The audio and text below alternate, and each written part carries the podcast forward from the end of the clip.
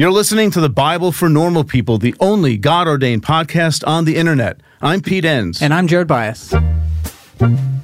Folks, we have an exciting collaboration with Homebrewed Christianity, and we want you to be a part of it. Actually, we literally can't do it without you. We want to know the biggest question singular question you have about God, theology, the Bible. So we made a survey. And as you know, we're big fans of concrete answers around here. So we're going to find the best theologians and scholars to answer those questions. The survey closes, folks, on August 30th. So don't miss your chance to obtain absolute certainty and go to the onlygodordainedsurvey.com to submit your question. Our topic today is on repentance and repair, and our guest is Rabbi Danya Ruttenberg. Yep, and Danya is scholar in residence at the National Council of Jewish Women, and she actually has a new book out called On Repentance and Repair Making Amends in an Unapologetic world. And I know this is kind of cliche to say, but it's particularly true here that it's a very timely book because of so much happening in the last, I would say, handful of years. Yeah. Social media, and how we talk to each other and how we offend each other and how we uh, you know repent from that how we say we're sorry apologize. All of that is what we talk about today. So i thought it was very relevant and from a particularly jewish perspective was even more refreshing. Yeah and you know i can't recommend the book enough. It's it is timely. It's really clear and it's got some ideas that yeah i guess jared uh, in in the christian world we don't always think about things the same way that Judaism has thought of things. And there's wisdom to be found, serious wisdom to be found, that I think goes, well, very much beyond finding Bible verses to sort of what how do we handle this issue today? Well, let's go to Bible verses. So, right. but um, also still very practical, very like very concrete, very concrete, very practical, and yeah, just it's almost as if how you act towards other people matters. Exactly. You know, go figure. All right, let's talk about repentance and repair. What is the harm and what is an appropriate amends? I don't think we can do this work well if we don't talk about power. Who has it, who doesn't, and where it sits and how it functions and how it's weaponized. The only people who can forgive harm doers are the people who are harmed by them when people are doing the work, it's clear, and when they're not, it's also clear. Well, it's that time, folks. It's time for us to talk about microdosing. Microdose gummies deliver perfect entry level doses of THC that help you feel just the right amount of good. Microdosing can help you get into a relaxed, focused zone easier and stay there longer. It has benefits for workout recovery, sleep, anxiety relief, boosting creativity, and even pain relief. You know, Jared, I have a really good friend of mine who saw that I was taking microdose gummies and she said, Can I try some? And so I, I gave her some of the sativa strand. And she said it has made such a difference for her at work and just in general, just feeling more alert and more focused. And it's quite amazing. So get 30% off your first order plus free shipping today at microdose.com. Promo code normal people. That's one word. It's available nationwide. That's microdose.com. Promo code normal people for 30% off and free shipping. Microdose.com. Promo code normal people. Hello, Danya. Welcome to the podcast. Thank you so much for having me. Yeah, it's it's great to have you. And yeah, so let's let's dive right into our topic for today. L- let's start by just getting to know you a little bit. What drove you to be interested in this topic we're going to discuss today about repentance and repair? Well, I've always been a fan of Maimonides' work on repentance. And in Judaism, at the High Holy Days, we talk a lot about this work of repentance every year. And it's really the work of the season. And so every year we go into it, and every year I spend time thinking about it. And I've always had an affinity for teaching and thinking and reading and, and working on this process. And I got into the process of writing this book shortly after Me Too broke. Wow. A journalist I know wrote to me. They were working on a story about the question of, you know, is there a way back for perpetrators of sexual abuse. You know, the, the sort of famous people who were just being named right as Me Too was exploding. Right, you've got you know Louis C.K. and oh geez, I don't even remember. Um, you know, there's like this list of famous dudes whose names were right. You know, and you know, like what's what happens after you get named as a perpetrator? Then what? And we as a culture didn't seem to know. And so I wrote up a few paragraphs of, you know, kind of my thoughts on this using the Jewish tradition and, and our thinking on on how to do repentance work and what the steps are and what the the work is for accountability and repair. And you know as these things go you know they my friend used just like a little snippet of what i said in the piece. And when the piece came out i was like you know what? I'll just tweet out the whole thing that i said because maybe it'll be interesting to people i don't know. That's kind of my relationship with twitter you know here want something. And so i just did a little thread of like it started like i want to talk about the difference between repentance and uh, uh, atonement and forgiveness and people went bananas. And it hit me that people in our culture didn't have a vocabulary for this uh, and that there wasn't a way in most people's worlds to talk about the, the how do you do the work of repairing harm? And, and what are the steps? And how do we think about the obligations of the harm doer and what uh, how do we think about the obligations of the person who has been harmed? I actually don't think they have many if any obligations but what do we do with this? And what are the what are the steps back? And do we bring somebody back into the public sphere? And do we allow them back into private relationships? And who can forgive the perpetrator? Like can we forgive louis ck it turns out the only i mean in Jew- jewish law the only person who can forgive the perpetrator is the victim. So it's not our job to say when he's done enough repentance work right?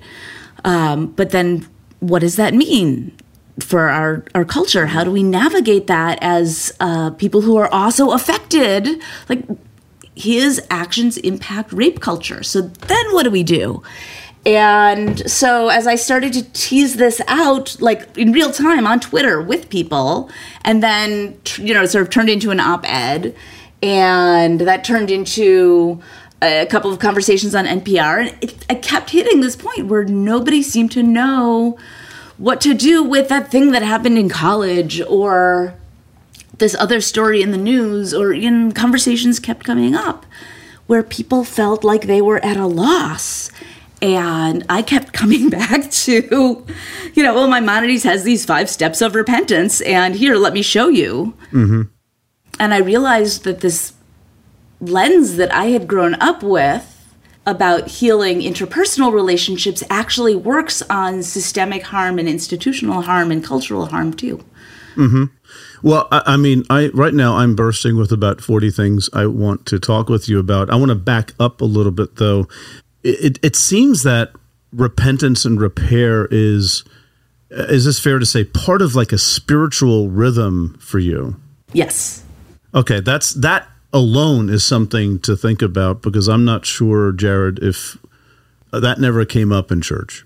Right, you know, it's just it's a, a different way of looking at it. And of course, you have a tradition that deals with this, but uh, Yeah, and maybe could you just say a little more about how within Judaism this is a, a rhythm, uh, and, and what does that actually mean? So, in terms of the rhythm, I'll start at the at the end point. So, Yom Kippur, the Day of Atonement, is the biggest holiday in Judaism, and it began as the day when we would cleanse the holy temple in Jerusalem of ritual impurity. People who had probably unintentionally shown up with uh, you're not you're not bad and wrong if you come into contact with a corpse. Uh, right? Like that's not a it's not a moral judgment if you yeah, it's not a sin or something. it's right, right, right, right. People talk about pure, impure. It's not a. People take it as a. We talk about. I, I like the translation everyday state and elevated state better because it it's a little bit less um, loaded. But um, when you go to the temple, you need to do special things to rid yourself of of some everyday state stuff. But if you showed up to the temple with the everyday state things, you might kind of muck up the status of the temple. So it's this purifying ritual to remove, to, to kind of wipe clean this space. And after the temple fell, it became a space, a, a time to wipe out yourself clean, your your your soul clean, your connection with the divine got refreshed, rebooted, renewed. But you can't do that if you have, and the way you, if you have been, if you've done harm in your relationship with God, this is the time you have to kind of like go make amends with God to get clean. So, you know, if I'm in like breaking Shabbat in private, mm, you know, just me and God, or I've been, you know, whatever my my spiritual commitments to the divine like this is my time to get right with god right? To be get back and become the person that i'm supposed to be. But if you harm another person yom kippur is not going to do that work until you make it right with the other person. Mm-hmm. And so this work of repentance and repair then becomes built into the season. And so Rosh Hashanah, 10 days before Yom Kippur, is the Jewish New Year. And so that sort of kickstarts the intensity of this season. And the month before Rosh Hashanah, the, the whole month of Elul, becomes this time of starting to take stock and be like, who was I this year? What did I do? Oh, geez, I have some work to do. And you start to, hopefully, if you haven't been cleaning up your messes all year, which you should be doing, and I hope that I can be making the case for. In my book, I hope I can be making the case for repentance work is a regular spiritual practice and not something you just do once a month, you know, once a year that you have like this month and then intensive 10 days of doing doing it but definitely in the jewish world like we all do the taking stock stuff and the reaching out stuff and the sheepish phone calls to people we have hurt and trying to make things right uh, you know that's part of our culture Yeah. You you mentioned a few times earlier in our discussion Maimonides, and it seems like that's central to your perspective on repentance and repair. Particularly, it sounds like he has these five steps. So, can you just give us a broad introduction to Maimonides and then maybe walk us through those five steps? So, Maimonides was a medieval physician, philosopher, legal genius, and many other things. And he, his big innovation is that he took a lot of the Jewish insights and wisdom and law that was spread all over the Talmud, which is an amazing, extraordinary, but winding and kind of difficult to navigate if you're not an expert compendium of rabbinic culture and he organized it he kind of you know instead of like these complicated discussions where people are arguing about what to do. He was like okay what's the bottom line? What are you supposed to do? Because most people like the scholars are going to study the talmud and regular people just need to know what to do. And so he kind of took the what to do and organized it in a different way. So part of his reorganization included creating this category called the laws of repentance. And so suddenly you have all of these ideas about repentance that are scattered all over the place, and he's reorganized them. And in his reorganization, he comes up with what I argue are five steps of repentance. It's actually, you know, like 10 chapters of, of stuff, but I think there are five distinct steps.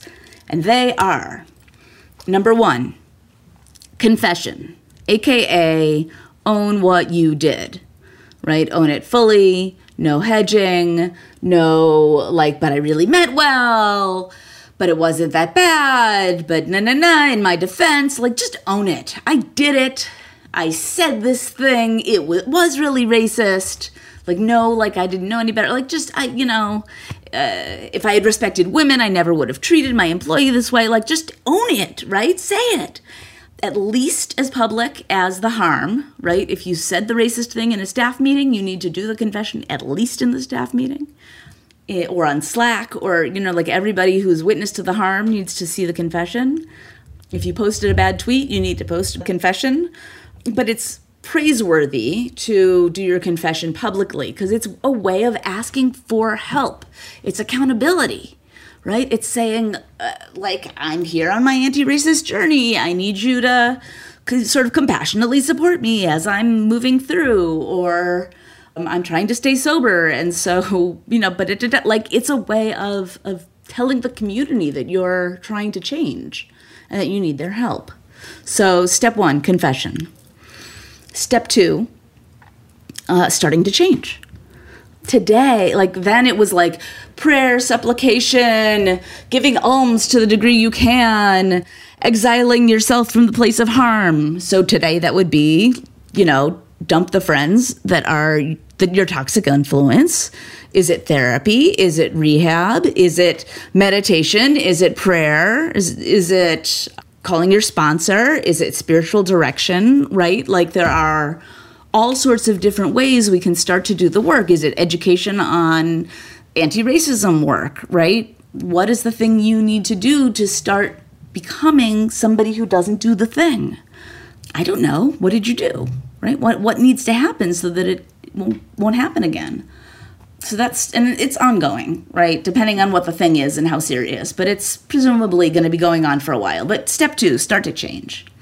Step 3 is amends. So if I stepped on your foot, I need to pay your doctor bill. Do I need to pay for the time you missed uh, when you left, when you had to miss a few days of work? And so you missed a few days of payment. And so I need to pay for your, also for your work compensation. Do I need to pay you for your suffering in addition to that, right? Uh, in Judaism, there are five categories of harm for a physical impairment? Do I need to donate money to an appropriate organization? Do I need to donate time? Do I need to spend the rest of my life becoming an advocate for systemic change around sexual violence in my community? I mean, what is the harm and what is an appropriate amends? Ideally, this is in conversation with the victim, right? We don't decide for a victim what their amends are. Mm-hmm right? The the amends have to be what the victim needs if the victim is there and actively participating in the process. So again it depends on the harm but something that will be not rendering it's not as though the harm never happened because the harm is always going to be there but it is something that can at least work to repair that breach mm-hmm. to whatever dis- extent is possible and then an yeah. apology. Uh, can I interject something very quickly uh, uh, uh yeah, before we get to the last two? But just to my untrained ear, some of this sounds like Alcoholics Anonymous, mm-hmm. right? And and so you, you agree? I, I love the whole idea of just listen. You got to just come clean what did you do and you have to you you one of the steps i forgot what step it is but you you you go to make amends. You actually go to the people physically. Yep. Uh, people that you harmed through your addiction. So I just, uh, it's just, it might be a point of contact for people. That's the only reason I bring it up, just to, to mention that there seemed to be some, uh, a collective wisdom here and how to deal with the harm that your actions may have brought to other people and how to repair relationships. As I've been working on this, it's been really interesting to see where some of this work echoes other approaches to repairing harm. AA definitely, you know, AA, like, and and it's not, you know, there with everything. There's places for critique. AA has been critiqued in some ways and is really amazing in some ways, and does does things that uh, Maimonides, uh, you know, the 11th century did not address. But AA really fills in some really important gaps, and then other approaches that do other things. Some of the things that happen in Native American tribal courts feel very resonant with Maimonides' approach to me. You know, and it's not because everybody knew everybody else, it's just because there are, I think, some intuitive truths about how to heal. And they involve telling the truth, they involve making amends, they involve knowing that part of the work uh, after you have caused harm is figuring out how you become the kind of person who doesn't do that harm again, right? Well, I interrupted you. So let's uh, the the last two of Maimonides' five steps. We were about to get to the fourth when You started mentioning apology. Right. So we've got confession, we've got starting to change, we've got amends, and then we finally get to apology. And you might wonder why we haven't gotten there until now. And the answer is if you were the person who hadn't yet really faced down what you did, if you were the person who hadn't yet begun to do the deep work of changing, or at least starting to change and really engaging it, like that apology is going to come out really different than if you're the person who has already started to do the work of grappling and engaging and getting what you did and finally understanding like really how what the harm is and how it may have impacted the other human being. Yeah, it's sort of like the apology that goes like, "I'm sorry if you felt this way." Right? That's sort of a mm-hmm. cheap apology instead of like Right. if you've gone through the paces of those first 3 stages, you won't say that. Well, it's almost a level of empathy when you've gone and actually taken the time to truly understand the harm that you've caused. And that takes you being responsible for educating yourself, making these changes, making the confessions. I feel like it gives time to take responsibility. There's a depth there of empathy rather than, I don't really know exactly what I did or what harm I caused, but I'm going to say I'm sorry anyway. Right. Right, exactly. And and by the time you get to apology, uh, you're not saying it because you're supposed to say it. You're saying it because it really matters to you that you hurt the other person, and you want to say the words that you can say to try to make it better, right? Because that's what you've got. Yeah. right. And then we get to the fifth step, which is making different choices next time.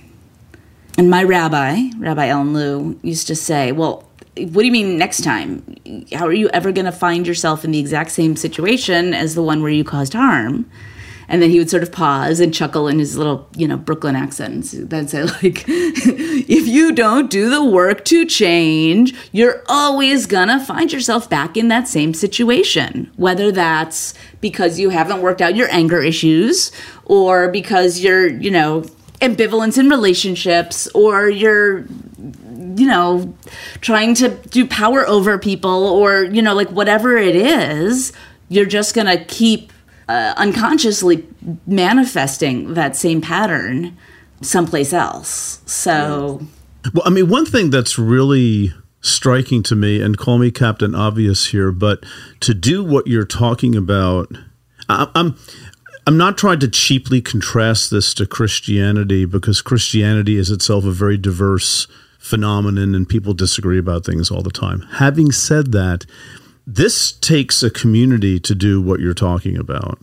Mm. And I think at least Christians in the West, and I, I'm, I'm assuming Jared that you could concur with this. It is it gets sort of individualistic that you sort of pray to God, and then you do that sort of apology thing, maybe, but it's sometimes things are kept a secret, and it's just between me and that person. No, this involves the whole community, and and when you do these acts in public, it really makes a difference. And I see that as um, maybe something that's missing in certain iterations of the Christian faith. Is there a question in there? No. Or you just just a comment? No, the, what do you think of that? I lo- I love it. I uh, just uh, we this is I hope gets edited out, but Danya, I love it because Pete often will just end with a thought A thought. and then just leave it there. So I'm glad you didn't take the bait. You just And then like, you're okay, supposed to say, wow, Pete, or- that's a great insight. You're supposed to say, Pete, that was that was so insightful. You're so wise. I mean, I was I, I thought it was directed at you. I'm like, you know, over here trying to diplomatically stay in my lane. I was doing, I was just doing personal therapy there for a second, but anyway. Well, can I can I ask a question off of that then? Yeah. Because I think the question is, I, I mean, I would have this question based on the what you are both saying, which is how do we do this? Why isn't this, if I can play kind of the American individualistic card, why is this a communal thing? And you know, you've uh, Danya have mentioned the public nature of it, and I really a- appreciate the kind of the the the rule of the the confession should be as public as the offense, and I like that as a general uh, rule. But what makes this communal, and why is that important? it's communal because we need each other and because we live in in communities and i think the individualism of america bites us in the tush more than it doesn't honestly in so many ways but certainly with this. There's there's studies that say that basically countries that have a more communitarian ethos tend to rate higher on empathy scales than countries that have a more individualistic ethos. And when they rate the countries, you know, America's like way over on the individualistic side, um, way low on the empathy scale, right? Because we're, we we have this mentality of everybody for themselves, and so then when harm happens, we don't have that sense of well, we all have to take care of each other. It's just like you're left alone kind of nursing your wounds and nobody's going, Are you okay? Nobody's going, Hey, somebody track down, you know, so and so. They need to come, uh, you know, back and, and be in, in relationship with this other person. And there's a, there's a line from the book. There's a, a tribal elder who serves as a, a judge in a, in a tribal court who Joseph, Judge Joseph Flies-Away. And he says that when harm happens, it is the harm doer uh, acts uh, like they don't have any family, right? Like somebody who causes harm is in this world acting like nobody's checking up on them, nobody cares about them, nobody does nobody's to care if they are acting like their best selves or they're not best selves, right? Nobody's to help them grow. Nobody cares if they grow, if they thrive, or if they're, uh, you know, falling off the, the path, right? And and certainly the person who has been harmed, you know, if we're not in a communal space, nobody's taking care of them and that that sense of accountability of of a uh, that image of you know kind of like a a community of people surrounding both harm doer and the person who's harmed saying hey wait wait a second. We need to pause and discuss what happened. Like that's really important. And maimonides has a whole thing i mean it's from the talmud that if you apologize once and the victim is like not having it then you have to come back with three people and apologize again. And if the victim is still not having it, you have to come back with three more people and then you know, and three more people. And it's I think it's it's like your accountability team where those people are like watching how the apology's going and they're like watching body language they're like you know kind of dude i can't believe you said it that way let's like do a little uh, post game dissection of how that went, or maybe they're there to support the victim, or maybe they're there to kind of navigate between the two parties and make sure everything's going smoothly or or whatever. But there's a sense of like sometimes we need other people to help us navigate really complex situations. We mm. can't do it alone. Did you know Fast Growing Trees is the biggest online nursery in the US with more than 10,000 different kinds of plants and over 2 million happy customers in the US. They have everything you could possibly want, like fruit trees, palm trees, evergreens, houseplants, and so much more. Whatever you're interested in, they have it for you. Find the perfect fit for your climate and space. Fast Growing Trees makes it easy to order online, and your plants are shipped directly to your door in one to two days. And along with that, their 30 day Alive and Thrive guarantee is amazing. They offer free plant consultation forever. We got our bushes in and you can tell I don't know what I'm talking about because I just called them bushes. But we got them in last night. And fast growing trees knows what they're called. Exactly. That's the whole point. It comes with this placard that tells you exactly what to do like you were in fifth grade, which is the exact instruction level that I needed. And it was very easy to follow. We loved the process. This spring, they have their best deals online, up to half off on select plants and other deals. And listeners to our show get an additional 15% off their first purchase when using the code NORMALPEOPLE at checkout. That's an additional 15% off at fastgrowingtrees.com using the code NORMALPEOPLE at checkout. Fastgrowingtrees.com code NORMALPEOPLE. Offer is valid for a limited time. Terms and conditions may apply. A calling is a powerful thing. It's a very strong belief that there is something bigger for you. It's about who you are and where you're going in life. You may be in college, you may be halfway through a career, but you want something different. There's a place for you at Union Presbyterian Seminary where students are prepared for a call to ministry. At Union, you will find a diverse community You'll find students from different denominations and professors who will listen to you and challenge you. You'll find people who help you find your own path. You'll find a school where financial realities matter. Union offers generous financial aid and it meets you where you are with three different platforms for learning residential, online, and hybrid. You'll find a world class faculty who will invest in you, a community long after you graduate that supports you and equips you for service and for leadership. Safwat Marzouk, who has been on the podcast here on the Bible for Normal People, is a faculty at Union Presbyterian Seminary and is slated to write one of our upcoming commentaries. It's no secret, if you're a listener to the podcast, how much Pete and I have relied on our seminary education and how much that has shaped our view of the world and all of our work here at the Bible for Normal People. It's your call. Respond with Union Presbyterian Seminary. To learn more, go to upsem.edu or email admissions at upsem.edu. Speaking of that, kind of the communal piece of that, I wonder how do we, you know, manage this in a in a, a public sphere? I guess my concern is when we talk about this, and I, I'm speaking from the Christian tradition, growing up, when there's like this call for repentance and things. Those who I just think there's a there is a disparity where really when you ask someone to apologize more or do repentance better, the people who maybe catch on to that and think, oh, I should do it, maybe aren't actually the people who really need to hear it because they're the ones who apologize for taking up space, apologize for speaking. I'm sorry. They're constantly saying, I'm sorry, usually women.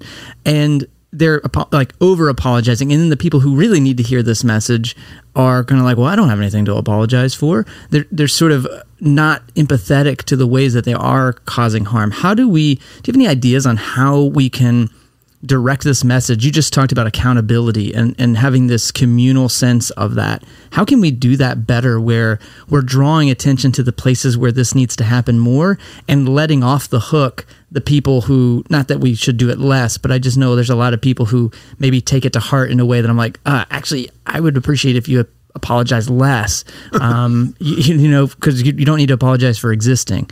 So, how do we do that, I, I guess, as a culture, as communities? I don't think we can do this work well if we don't talk about power. Who has it and who doesn't, and where it sits and how it functions and how it's weaponized, right? When a lot of times when people are pushing for forgiveness, we can look at who has been harmed and who is causing harm and how comfortable it would be if somebody would forgive and let a harm doer off the hook and how nice that would be and how it would maintain the status quo and not challenge the status quo right? The you know we're gonna forgive the donor who sexually harassed the employee and then we can keep soliciting funds or we're gonna forgive the cop who shot the unarmed black motorist.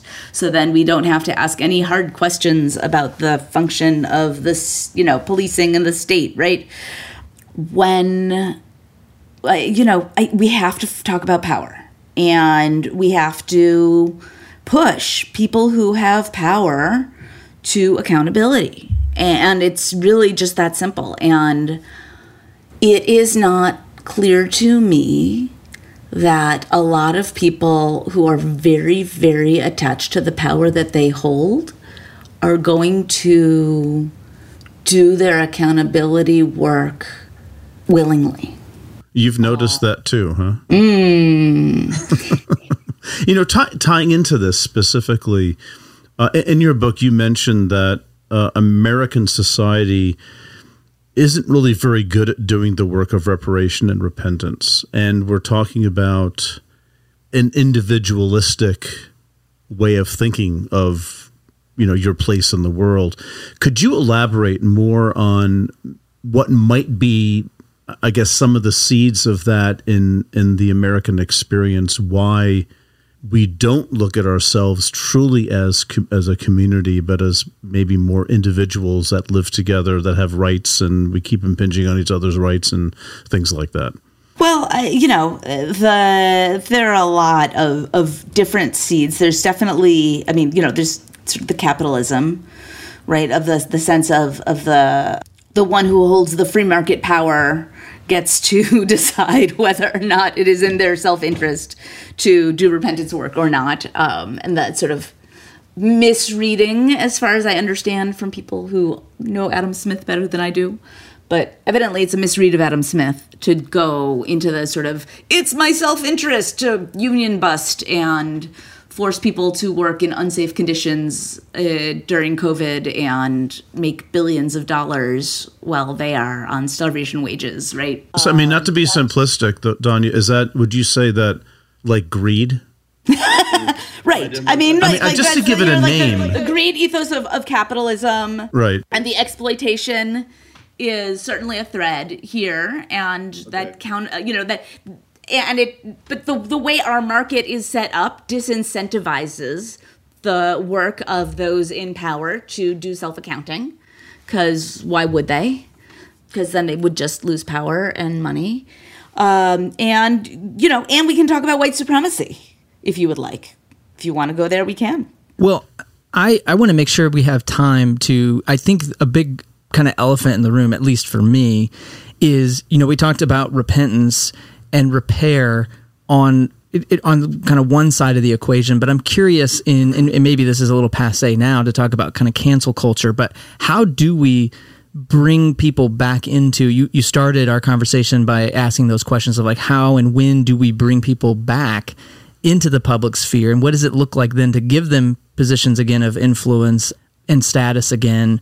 And when do we do they need to be relegated? And i, I just i think there's a lot of uh, chatter that's frankly pretty uninformed about this not you know deeply rooted in a tradition not having kind of all these ethical principles behind it but just everyone's opinion. So i'm just curious how you think through it within this framework. Most of the so first of all let's be clear most of the people that are allegedly canceled are actually thriving financially and professionally. Right. And b the act of so-called cancellation is mostly just capitalism right? People people saying we are not going to buy your music anymore is just making a market choice honestly. So fine. Like we're gonna buy this music and not that music right? This netflix has dropped your thing because you are no longer desirable to the market. Like that's actually just capitalism. So people should need to calm down. That's number one. Number two people are absolutely entitled to make moral choices about whose work they support and whose work they don't support. And to say that if someone is propagating ideas that they find harmful, that they're allowed to speak up loudly against that. That is, I think, absolutely fair. I want to make that clear. And we have a path of repentance.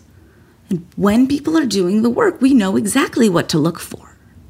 Rabbi Yosef Blau was complicit in helping a perpetrator, a, a horrific perpetrator, go back to work with uh, young adults, with teenagers and kids. And when he understood what he did, he started to dedicate the rest of his life to advocating for safer policies in the Orthodox world, to working to create safer spaces, to fighting for victims' rights, right? To cre- passing bills for survivors. Like he's he is a tireless advocate for survivors of sexual abuse and to creating spaces where there will not be sexual abuse in his community. Survivors know that he is on their, their side. When you do the work, when you mean it, it's pretty clear. Louis C.K., on the other hand, you know, issued this apology about how he was listening and learning from the experience of being named as an abuser and then, you know, took six or nine months off and then went straight back into the ego stroking limelight that made it so easy for him to perpetrate harm in the first place. When people are doing the work, it's clear, and when they're not, it's also clear. And again, the only people who can forgive harm doers are the people who are harmed by them. So we, the public, to some degree, shouldn't be weighing in on that. And a victim can harm their abuser, and that also doesn't mean that they are auto magically entitled to a three hundred thousand or three hundred million dollar Netflix contract or whatever, right? Like doing the work of repentance and being entitled to things that most people don't have because you were once a celebrity are not the same thing. But if Louis C.K. had suddenly decided to dedicate the rest of his career to fighting rape culture and to empowering women comedians and to using his platform for amazing things with you know and doing it mostly behind the scenes and then we find out it's him and da, da, da. like his relationship to the public would be very different but those aren't the choices that he made So it, it seems like uh, just because you mentioned Louis C.K., just to dwell on that for half a second, he went through a process that wasn't really a process. It was it was individualistic. I, again, I don't know what he did behind the scenes, but you know, I'll go off here, I'll take a rest, I'll take a time out, and then I'll just come right back. But the community wasn't involved. The public was involved because they know who he is, but they're watching it's it's not a commu- Am I right about this? It's not a community generated act of repentance and reparation. I, I mean, what he did to name it publicly because the harm had a public dimension that's appropriate. Did he make everything right with his victims? Did he, you know, do serious amends work? Uh, that's not clear, right? I, I I do not believe so. And certainly the the other side of it, right? The, the the the work that he did on the other side made it clear that he had not actually learned a damn thing. So it doesn't matter. Yeah, yeah.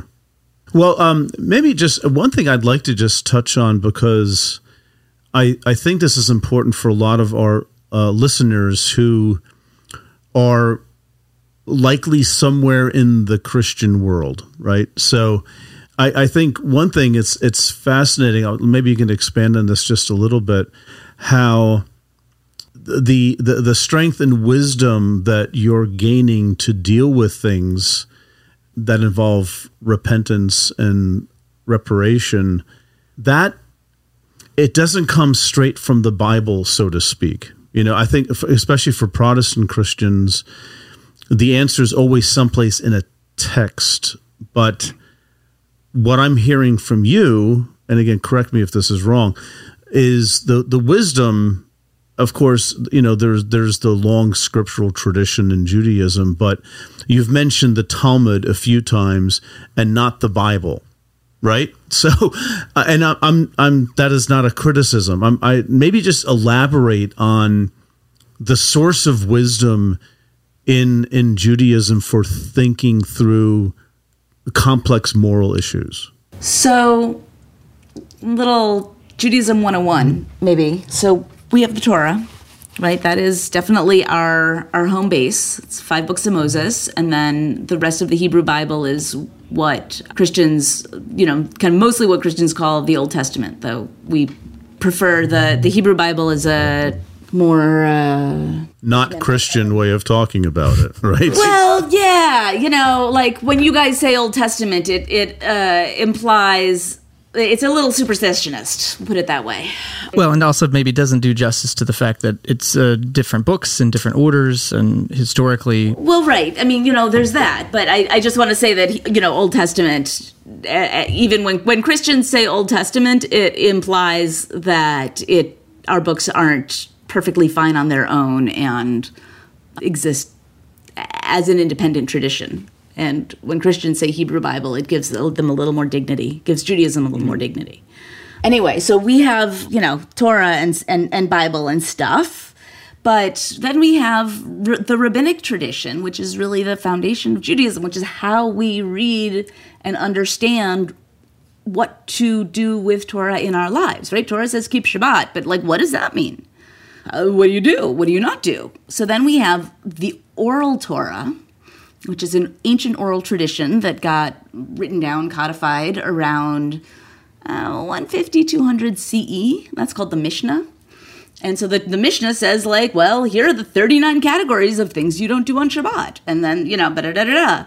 And then you, the, what we call the Talmud is rabbis figuring out, like, okay, well, when it says no plowing, what does that mean if I drag a bench? Does that mean I, you know, I didn't mean to plow, but it made a little furrow? Did I plow or not? And then they fight about whether or not you actually broke Shabbat.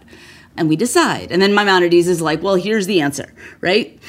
And this is how Judaism has, has evolved. Um, so these are all our holy texts.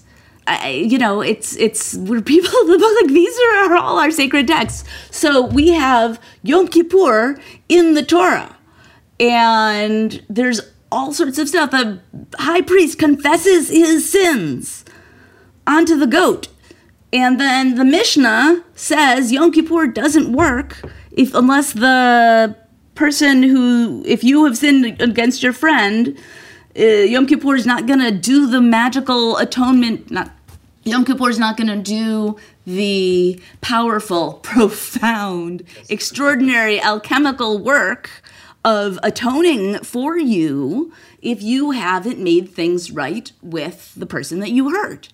So then we're like, oh, okay, well, how do we do, you know, and then, so then the Talmud elaborates, what does that mean? How do we do it? What does that look like? And then Maimonides collects all of this wisdom and puts it in order. So it's it's text. Yeah. It's so much text. I mean, a way can I a way of putting it, and and this is again, I'm, I'm using language that I'm used to here.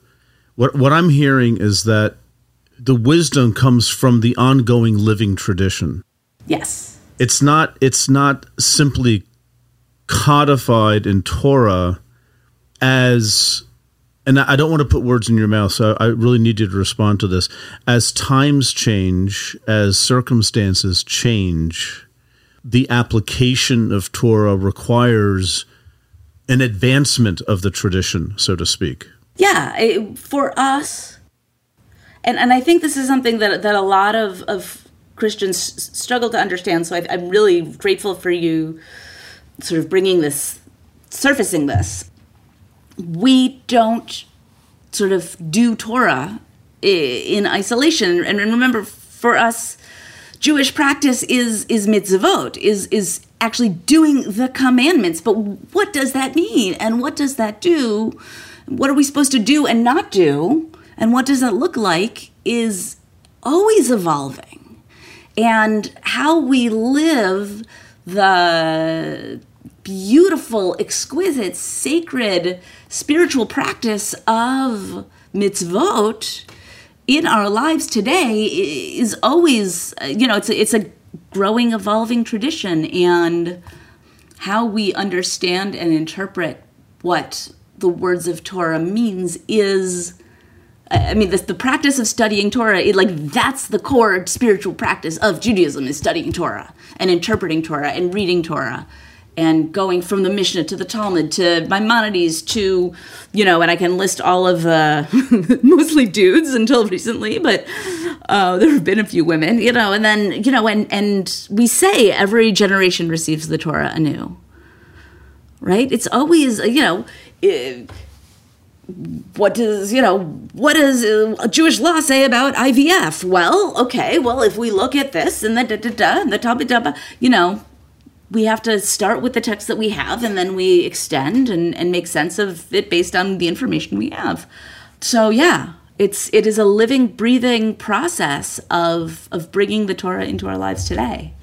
And what I hope I've done with Maimonides is made is brought him into the 21st century to to make it uh, so that people can see how Maimonides is speaking to to our our our lives, our dilemmas at work, to uh, you know some of the greatest intractable problems in our country now. Because I, I, think he's I, I think he's talking to them, but you wouldn't see it clearly if you're just opening up uh, the Mishneh Torah, his book. So you need an interpreter, right? Right.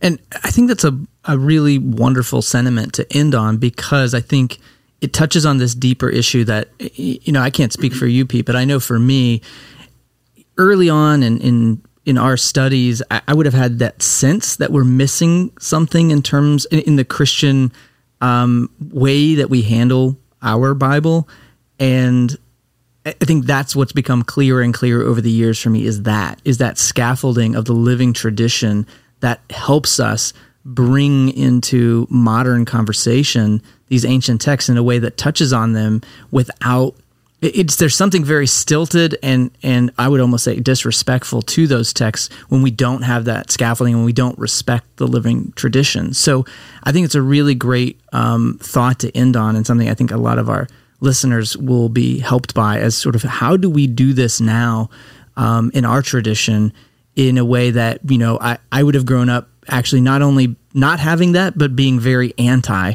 tradition because it's always going to be, you know, not as good as just going to the text, which of course all that means is we just have our interpretation. We're just not self aware about it. We're, creating our own mini uh, living tradition of that sense. Right. Know? But it doesn't go back 2,000 years. It goes no, back like 20 years. It goes back to my, what I ate last night. That's very important. There's a lot of drama there. well, thank you so much, Danya, for coming on and uh, giving us so much to, to chew on. And it, it's just such a refreshing and different perspective on some of these things that I think, for me, have been very helpful. Thank you. You just made it through another entire episode of the Bible for Normal People. Well done to you, and well done to everyone who supports us by rating the podcast, leaving us a review, or telling others about our show. We are especially grateful for our producers group who support us over on Patreon. They are the reason we are able to keep bringing podcasts and other content to you. And a big thanks to Joan Goodman, Fred Fouth, Eileen Kaywood, Rob Buckingham, Peter Hack, A. Todd Rivetti, Scott Skiles, John C. Bruss, Angela Smith, and Christopher Zinner. If you would like to help support the podcast, you can head over to patreon.com slash the Bible for Normal People, where for as little as $3 a month, you can receive bonus material, be part of an online community, get course discounts, and much more. We couldn't do what we do without your support. Our show is produced by Stephanie Speight, audio engineer Dave Gerhardt, creative director Tessa Stoltz, marketing director Savannah Locke, and web developer Nick Striegel. For Pete, Jared, and the entire Bible for Normal People team, thanks for listening.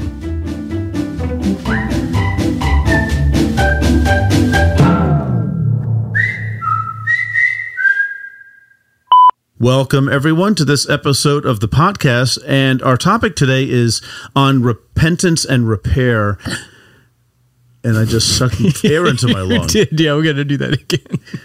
How did that even happen? Yeah, it's like my throat yeah, just closed up. Just like a, I know. Pete's dead. Pete's dead. All right. Okay, let's start again. Oh, Dave, whatever you do with this, I'm going to kill you. How does that sound? Okay. Danya, welcome to our. I'm going to start over again because I just forgot. That's the first time you've ever messed I up an intro. Forgot English for a second there.